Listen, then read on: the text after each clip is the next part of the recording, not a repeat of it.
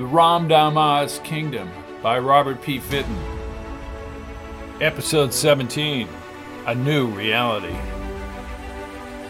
McGee, as they moved through the central control sector, was insistent, and Kellogg agreed that they should arm themselves. Although the general still had the neutralizing cylinder strapped to his waist, both men knew the Ramdama well enough to know he might attempt to sacrifice the whole sector just to eliminate them. After they raided the weapons cache, however, the Zomes alerted Jarrell. The Silver Zome commander was in the transmission room. He focused on the tunnel leading to the XB plant. He could see McGee leading the others upward, but he was at a loss to what they had in mind. Shall we attempt to stop them? asked the Red Zome further down the corridor. No, you fool. Look carefully, will you? The General still has the cylinder. Zomes into the plant and do exactly what Kellogg says. And wait there till I arrive. I don't want them investigating the XB. What about the tanks? Drain the tanks, Herrick. Begin that right now. I'm on my way down there.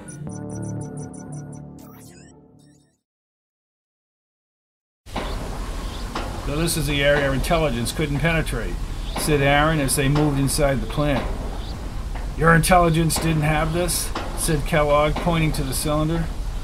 Like you said, General, it's our insurance policy, said McGee, holding the rifle upward. He could see the blue liquid bubbling down the tanks. General, what's in those tanks? That's where the nutrients are mixed, answered the General. Then let's get down there before they drain it out, said McGee. The elevator is over here, motioned Kellogg as he led them to the left.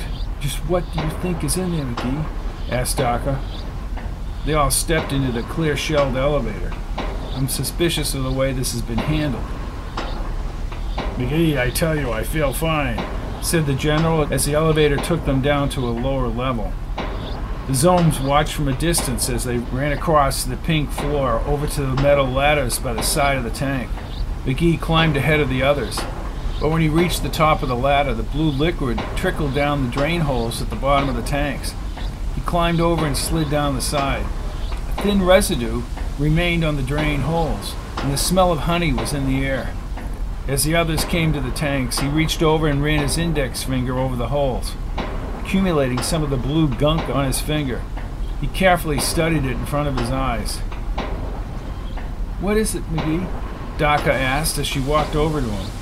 I don't know, but I can't see it that closely. Maybe we could bring it to the repair center. Right, they could analyze the contents, said Aaron. So small, mumbled McGee, holding up the liquid. He walked across the tank to a bright light in one of the input tubes. He looked very closely this time, the light flowing through the blue material. Brilliant blue grains were suspended within the lighter blue liquid, and more a very minuscule red pattern apart from the blue grains. He spotted a central core surrounded by star like edges. He moved his finger away and readjusted his eyes. First thing he did was to look at Kellogg. There was something in that mix that might have affected the general, and he wondered whether he should even bother telling him. The general might push the button, and they would all be dead. Did you see anything, McGee? asked the general, a touch of apprehension in his voice. I think, uh, he said, pausing, I think we should wait and have this stuff examined. Right, that's a good idea, said the general as several contingents of Zomes appeared at the far end of the tank, running along the top wall. Damn, yelled the general as he saw them. My bluff has been called. He aimed the rifle at the Zomes. The whole contingent was mowed down, some exploding apart. Kellogg! Are you crazy, Kellogg? He yelled as he grabbed Daka's wrist. Everyone in the tube, now! Once they were inside the tube, McGee led them forward, past the other conduits and openings. Why did you do that, General? cried Aaron. Now you've got them ready to kill us. You have the bomb, Kellogg, shouted McGee, his voice echoing around the inside of the tube. This will put the Ramdama over the edge. That's why I fired it. I thought, and I may be right, that they were ready to come after us on his orders. Maybe he doesn't care about the sector anymore. We don't know that for sure. Now we have to get out of the building. And don't ask me how we're going to do that. Think you made a fatal mistake, General. You have the power of your bomb. No, McGee. This is only a first level bomb in this cylinder. That's what you meant about calling your bluff, said McGee. Are you telling me that bomb will not blow up the sector? asked Aaron. I don't believe this, said McGee. Believe it, McGee. You still haven't learned how to make people believe what they want to believe. I made a living at it, General. Except you were a better liar than I was. Another bluff. Incredible. McGee wandered forward, scanning the writing on the inside walls of the tubes. They were clearly marked as water conduits. He turned back to the others. Am I correct, or are there not reservoirs in this sector, located right under the mountain ranges? Two, said the general. They hold all the water for the top 15 sectors. Then we have to go that route, especially now that we know we can't blow up the sector. You can't go on faking them out forever, General. Then what, McGee? asked Daka. Any fool knows there are nuclear wastes buried around the mountains. Right, but around that reservoir, they're not going to bury it around the water, right, General? I don't know, McGee. It's all one big chance. We don't even know what lies beyond the mountains, Aaron told him. More ocean or desert? Or the Citadel and the Ramdama. In my opinion, we have no choice. The Zomes will be inside the tubes in minutes. Then we have no choice, said Aaron. Aaron is right, Kellogg argued. Let's get out of here now while we can. McGee nodded. They moved out and entered a smaller tube, more dimly lit by the overhead light blocks. Water dripped from the top of the dank corridor as they ran, and they knew there was also the possibility the Ramdama demand water be brought into the tubes and then their troubles would soon be over. I don't know why he fired, complained the incensed Gerald. The other Zome who had followed Kellogg in the corridor hurried over to his commander. Eric, they are in the water passageways. A hundred different tubes. Yes, I know that. Over. Kellogg, that bomb. Your orders, sir. Pursuit. Only at a safe distance. Use scanners. We will follow their trail. Main thing is to get in contact with them. I am baffled. He could be plotting to use the bomb. I just don't know. We have to make him relinquish control of the cylinder. That won't be easy, Commander. That's what we want. You will attempt to talk to the General. Promise him anything, said Gerald as another Zome came running over. Commander Gerald, the third Predicator is waiting for you to call him.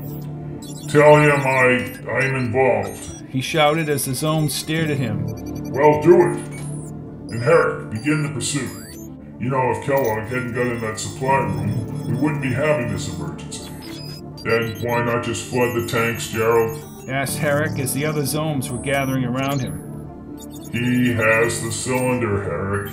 Whether he is trying to fool us or not, I cannot take the chance. Now get after him. Kellogg trailed behind the others inside the poorly lit tube. Aaron called ahead to McGee to slow down. Huffing and puffing, the general lumbered up to them. I. I have to rest, he told them, as the sweat dripping from his forehead. I think they gave you too much leisure time, General, said Aaron. I'll second that, McGee said as he came back. You never had an ounce of fat on your body, General. I can still press this bomb joked the general. McGee smiled back. You look flushed, General. You look flushed. Just need a short rest here. I'll be fine, he said, leaning against the wall. Good. We may have a lot of mountain climbing, said McGee. Must be near sunset now. That could be to our benefit. You are too optimistic, said Daka, holding him briefly. You just think we're going to walk right out of here, don't you? You're right, it won't be that simple, but I find it's the only way to think. Right, you're right, McGee, said Kellogg as he took a deep breath. I don't want to hear anything negative. We are going to make it out of this wretched mess and get back to Earth. Is that an order? smiled Aaron. You bet it is, answered Kellogg. The general was ready to move again. The pipe lengthened into a straight line. They had easily been several miles, and the end looked in sight. A huge metal valve, perhaps 30 feet in diameter, marked the end of the conduit. Trapped, said Aaron succinctly. That valve, said Daka, could control all the reservoir water. And if we puncture it, said McGee, we could rupture the whole system. Or we could try, suggested the general, to blow a hole in the side of this tube. The water is more likely to be in front of us. We don't know that for sure, reminded Daka. Look, we do know the Zomes will be chasing us, argued Kellogg. We have no damn choice. The nearest opening was miles back there, he said as he raised his rifle. Ah, General, McGee winced. McGee, sometimes you have to do what you have to do and not think about it. McGee thought back to the jettisoning of the SRT and a dozen other things Kellogg had done because he had to do it. He didn't bother to stop the general this time. Kellogg aimed the rifle at the tube floor, and blue light pierced a clean hole in the pipe. Smoke moved upward from the tubing shell, but there was no water. Aha! I see light. I don't know if I could have done that, confessed McGee. I wouldn't have taken the chance. Kellogg raised the weapon again, producing a round circle about five feet in diameter. Then he kicked it through with his boot heel. Below was a lighted area of gray stone. Congratulations, General, you did what you had to do, said McGee. Remember that, McGee, he said, raising his index finger. You don't think about it, you just do it. When the tube had cooled, they made their way through the hole, jumping about ten feet to the stone floor below. Kellogg dropped the cylinder to McGee before he jumped. When they were all in the lower area, he looked at the expanse around them. The stone shell from one of the reservoirs, perhaps 400 feet above them, bulged outward. Connected to the shell were dozens of wide conduits spaced a few hundred feet apart and subdivided into smaller tubes like the one that had just come out. The outside wall was a sheer rock ledge. What do you think? asked McGee. Follow the space between the wall and the rock? I think we should just blow this place up, said Kellogg. General, I can't allow you to stay here and push that button, said McGee. Come on, McGee, I have no intention of blowing myself up. That cylinder has a 15 minute timer on it, which means we'll have to get out of here before it goes off, said Aaron. These reservoirs can be cracked. It will wash right into the control sector. That just might buy us time to get away. Fifteen minutes isn't much time, said Daka. We'll set it once we find an opening, ordered Kellogg. Let's go, he said, marching out ahead of them. Once again, there seemed to be no doubt in the general's mind as to what should be done. They followed him between the reservoir and the rock, hoping Kellogg knew what he was doing. Jarrell grew increasingly uneasy. He had been waiting by the conduit entrance. Inside, Herrick advanced with a contingent of Zomes. They moved very cautiously down the pipe, tracing the trail of the insurgents with a scanning device. Herrick was very much aware that Kellogg might use the bomb. They moved too quickly. Back at the tanks, Jarrell looked to his right. A Zome brought a portable screen inside. I did not order this. I have my orders from the third predicator. He is waiting for you, said the Zome as he activated the screen. The Ramdama and his blue light came into view. How dare you not answer my calls, Gerald? I have finally been told what is going on. Unless this situation is successfully resolved, I will hold you personally responsible. If they get away, you will be deactivated and your remains ground into the XB mix. I have a contingent in the pipes, third predicator. Then you'd better hope that they are successful, or you, my Zome friend, will cease to exist. The screen went blank, and Gerald stood motionless. Herrick and his Zomes passed through a blasted hole in the conduit. He ordered the Zomes up the reservoir side. They scrambled like tiny insects up the massive stone wall. Hurry! cried Herrick. I know they are not far ahead. McGee stood on rocks at the base of the mountain range. The lights from the control sector were shimmering in the extensive reservoir waters, and beyond the barrier wall, the lights of the basin twinkled in the haze. Not much longer, said the winded Kellogg as he rubbed his temples. I wish I had something for that headache, General. We have much farther to go, said McGee. I'll be all right. As soon as I get up on those rocks, the bomb could go off at any time. Herrick was at the top of the reservoir shell. He looked at the stone ceiling and then pulled out his communication screen. Commander Gerald, He said, still looking upward. He spotted a hole in the rock above. Herrick, you have them. Commander, they. Before the Zome could continue, there was a bright flash up front. The reservoir of rock split in prodigious cracks along the shell. Water gushed through the entire wall. The tremendous weight produced a cataclysm that pushed everything away in its path. Look, down there! shouted Daka, and they all turned. To the right, the reservoir collapsed in a thunderous roar. The shimmering light transformed into cascading water funnels like a knife carved into the landscape, ripping apart the upper ground. Lights shut down in its path. The XB building and the entire sector mowed down as the water moved into the basin. You did it, General. You did it, exclaimed McGee. The general was seated against a rock, holding both sides of his head. What's the matter, General? Feel lousy, okay? It's the food. It has to be the food, yelled McGee. There's nothing that can be done about the food. It was distributed hours ago, McGee. I don't think it's the food, he said as he rose to his feet, trying to shake off the pain. Let's just get up that mountain. What about the basin? asked Aaron. We should try and get back and save the people. Didn't you hear me, Aaron? It's too late. If we go back, the Zomes will kill us for sure, yelled Kellogg.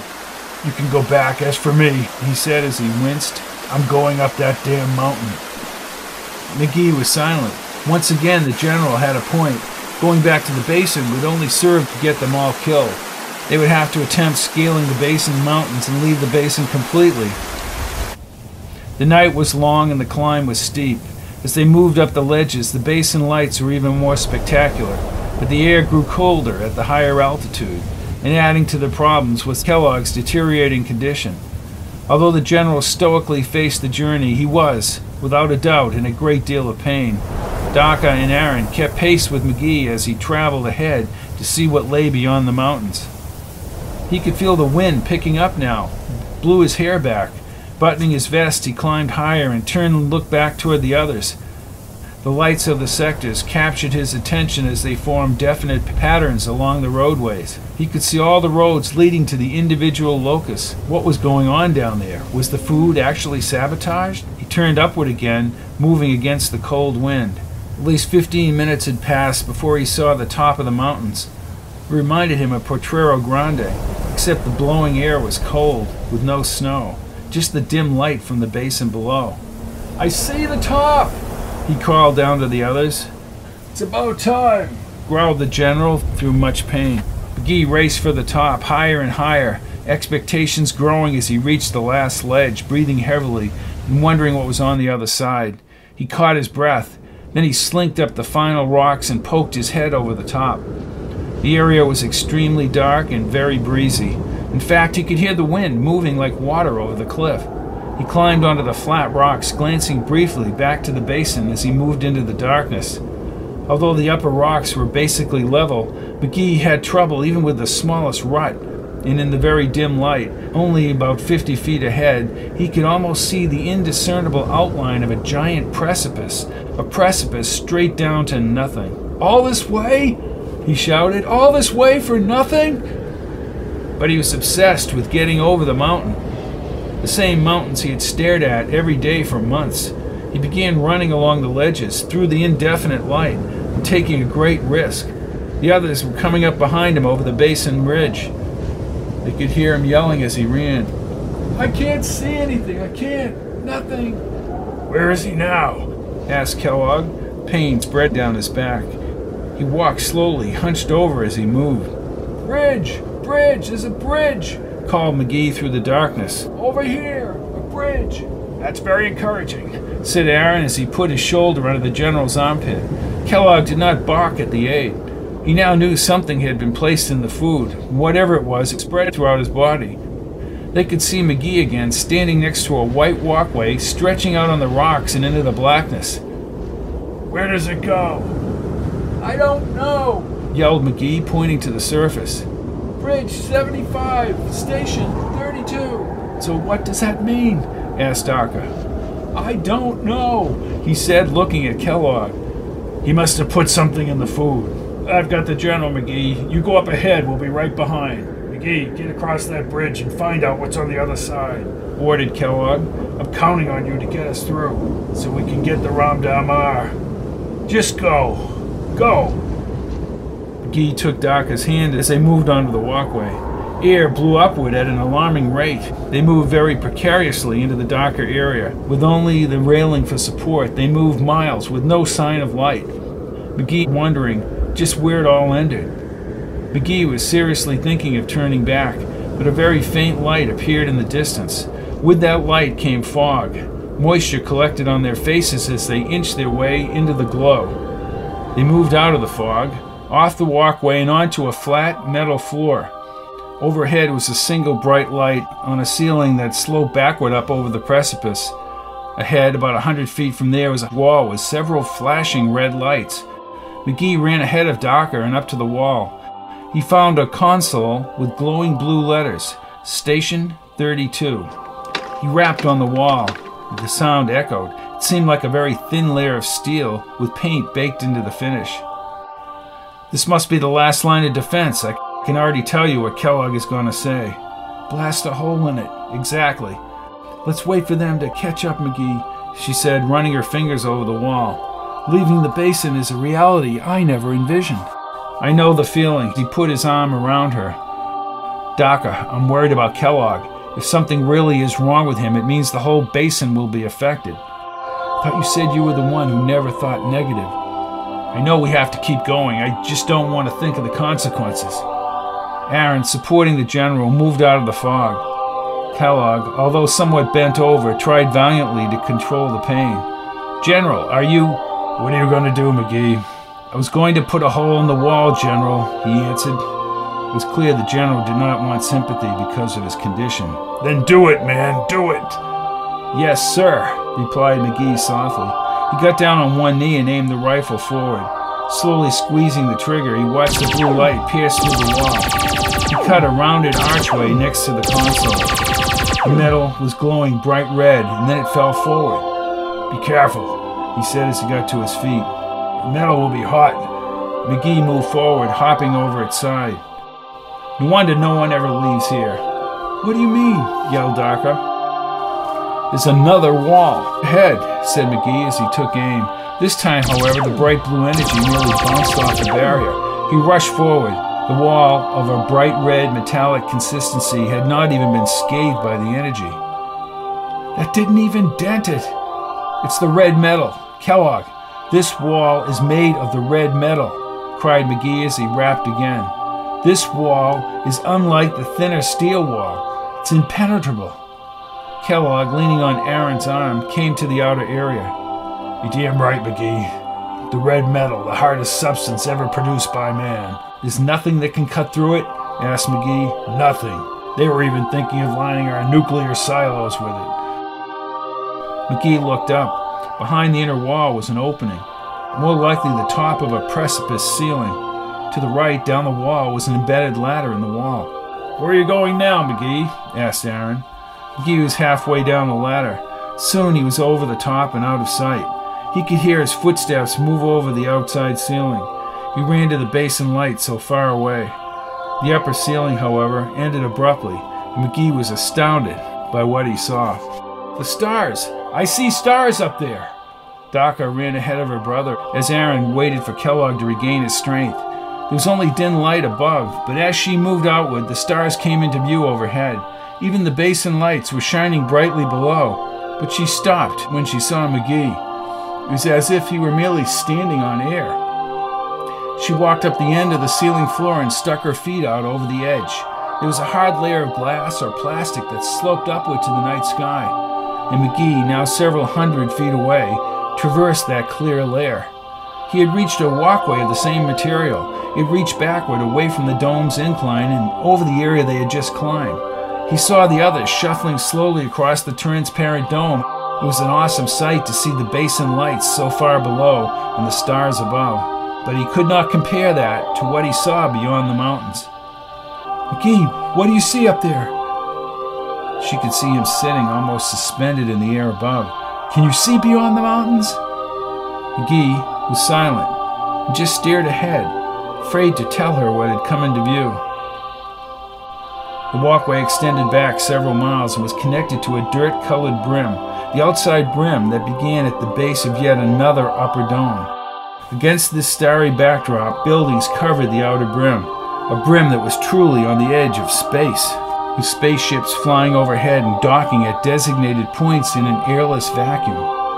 The basin, began Daka, horrified as she looked up at McGee and then back into space. The basin! It's in space! This is hard to believe, exclaimed Kellogg. An artificial environment, General, said McGee with wonder, constructed by the Ramdama to keep his humans caged.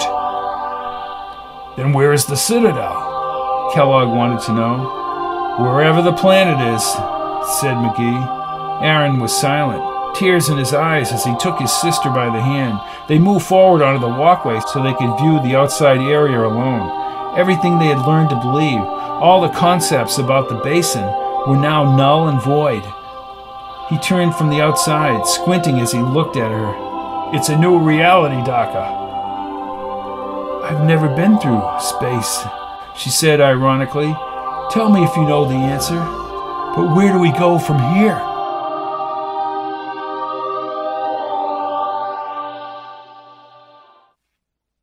The glass walkway was several miles in length.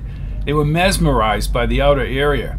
As they moved forward, however, this outer brim became slowly obscured by a lower wall.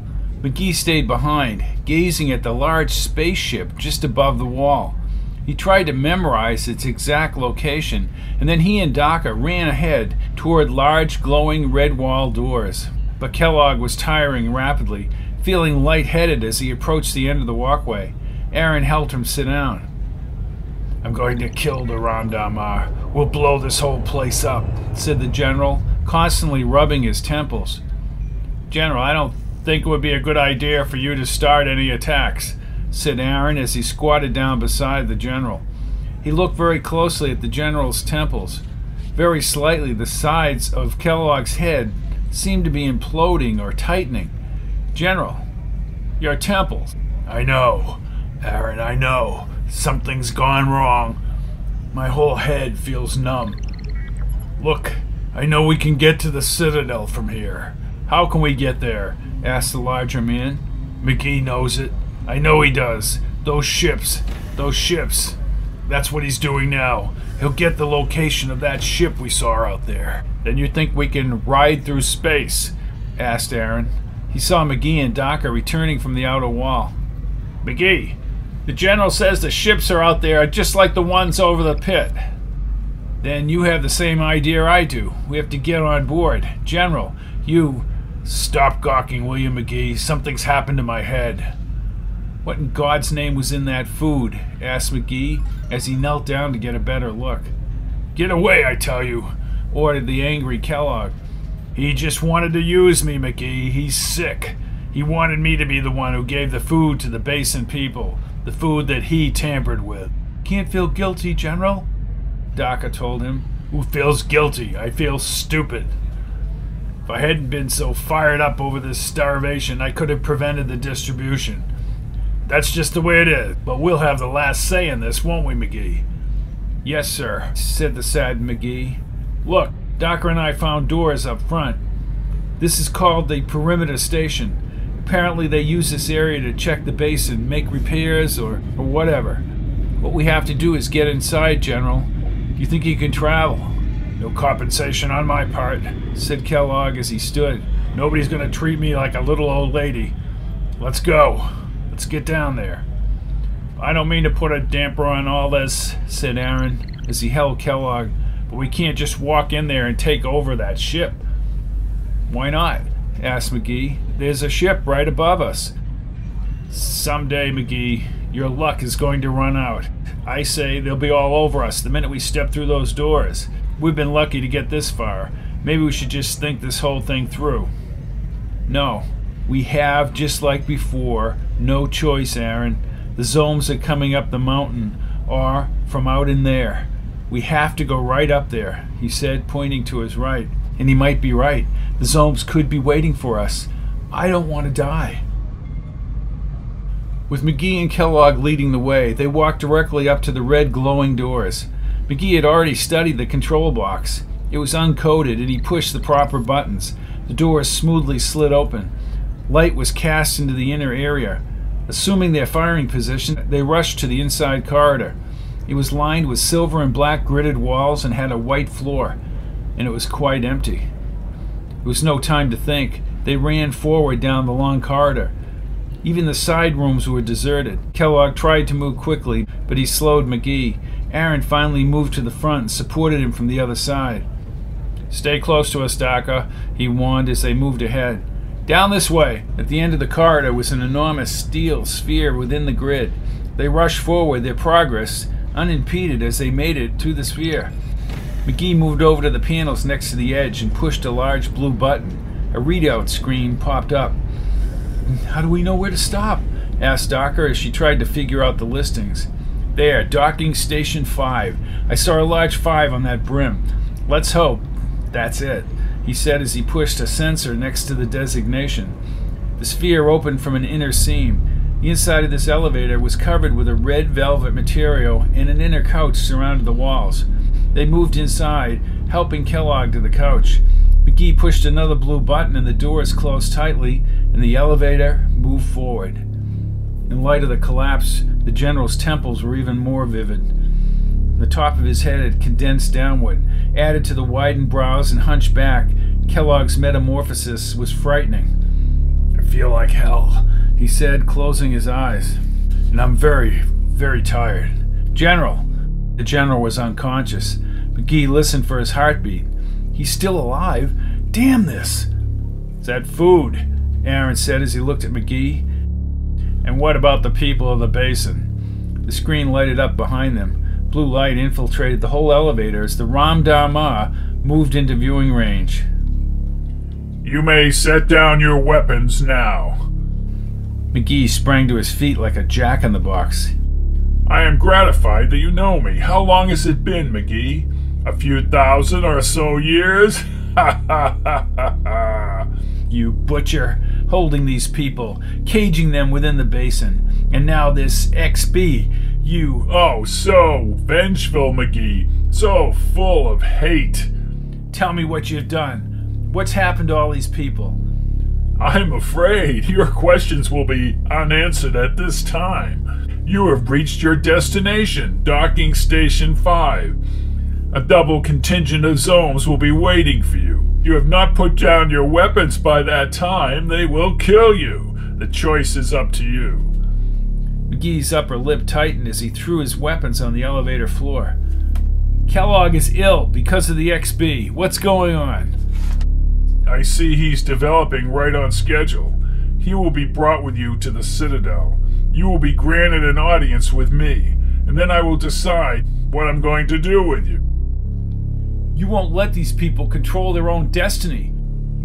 The people of the basin want a voice.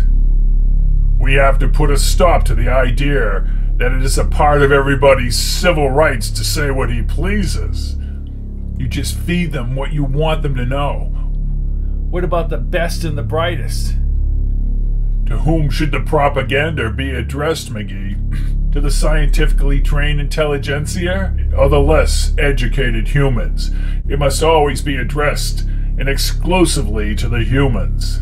You have denied food to the basin people in the past. When there's not enough to eat, the people will starve to death. It is better to let half the people die and let the other half eat their fill. Just tell them the truth. Truth is the most precious thing. That's why we ration it, and freedom. Freedom is the recognition of necessity. So, what are you going to do with this food? asked Daka. Will it be the end of everything? The end is what you want, and the means is how you get it. So you've seeded the XB 234. For humans, those traits pass into hybrid association, or almost entirely unchanged. Thus, the humans representing the traits of the hybrid are term dominating, and those that become latent in the association recessive. Speak English, said McGee. Members of the insurgency and the Basin people will no longer be the instruments for carrying out my orders and desires. They will no longer see themselves as responsible for their actions. How? How did you do it? What would you say if humans were internally subjected to an electric stimulus? You mean a shock? Call it what you will, McGee. There will be triggers for bad behavior, embedded genetically. Everyone will comply because people tend to obey orders from other people if they recognize their authority as morally right or legally based, and that is how they will view me. Screen filled with snow as the Ramdama's image disappeared. The elevator slowed. Aaron and Daka discarded their weapons as the doors opened. At least 50 Zomes were scattered across the docking bay.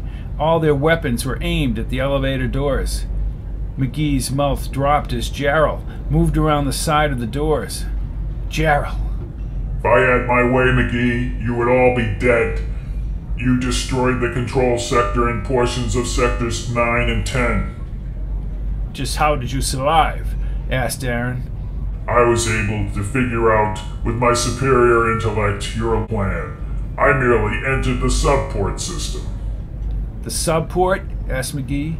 The subport leads to the perimeter, of course. This brim? asked Daka. Yes. Now get out. He said, motioning to the other Zomes. Lift the general out and put him on the spacecraft. The Zomes quickly forced them out of the elevator and pushed them across the massive cargo bays. The long red winged spacecraft had been placed atop a silver pedestal at the far end of the docking bay. They were forced up to a lower rampway and onto the pedestal itself. Within minutes, the pedestal moved along the docking bay floor. When it had reached the far end, the massive white walls closed behind it and the area depressurized. Prisoners were placed in a tiny room in front of a window wall. A panoply of bright stars was spread out before them as the outer locks opened. Daka and Aaron gazed out the window. McGee, come over to this window, she called. McGee was kneeling over the unconscious general, checking under his eyelids. Kellogg's face was very pale, almost pathetically protruding from his reconfigured skull. McGee stood up slowly, shaking his head as he went over to the window. Sickening. I think Kellogg would rather be dead than be transformed like this. Unbelievable. Is this what awaits us all at the Citadel? That is entirely up to the Ramdama, the third predicator, said Aaron, still looking out the window. Yes, the Ramdama. The spacecraft moved across the light brown perimeter. Below, hundreds of block like buildings with countless glowing windows formed a complex space side city. As they gained speed and moved outward, the sloping glass basin skewed their perspective. That area contained the basin. We live there, said Aaron softly. Our world, McGee. Our world was fabricated. The red light filtered up from the edge of the perimeter, and the curvature of the massive red planet that McGee had seen in the desert rose upward. At this distance, gases could be seen swirling around like cataclysmic typhoons over the surface. Varying shades of red swept out of the control. That's it, exclaimed McGee. That's the planet that rose out of the sea. Which means your desert planet must be some distance away. McGee pushed his teeth against his lower lip. The ship dipped outward, and the upper perimeter and basin dome went out of view. Bathed in the gaseous planet's light, they saw the lower extremities of the basin itself. Bright blue and green light spun around its base at high speed, producing the sensation of gravity above. The sheer size of this constructed environment was almost beyond comprehension. The piercing beams of brilliant sunlight shot over the corner of the planet. They shielded their eyes momentarily as the ship swung to the right. Now the entire basin was before them. The sunlight hit the upper dome, and they knew the dawn was breaking over the basin. Join us next week for another adventurous episode of the. Join us again next week for another adventurous episode of the Ram Ramdama's Kingdom. Who is he who commands the masses? Produced by Fitton Theater of the Words.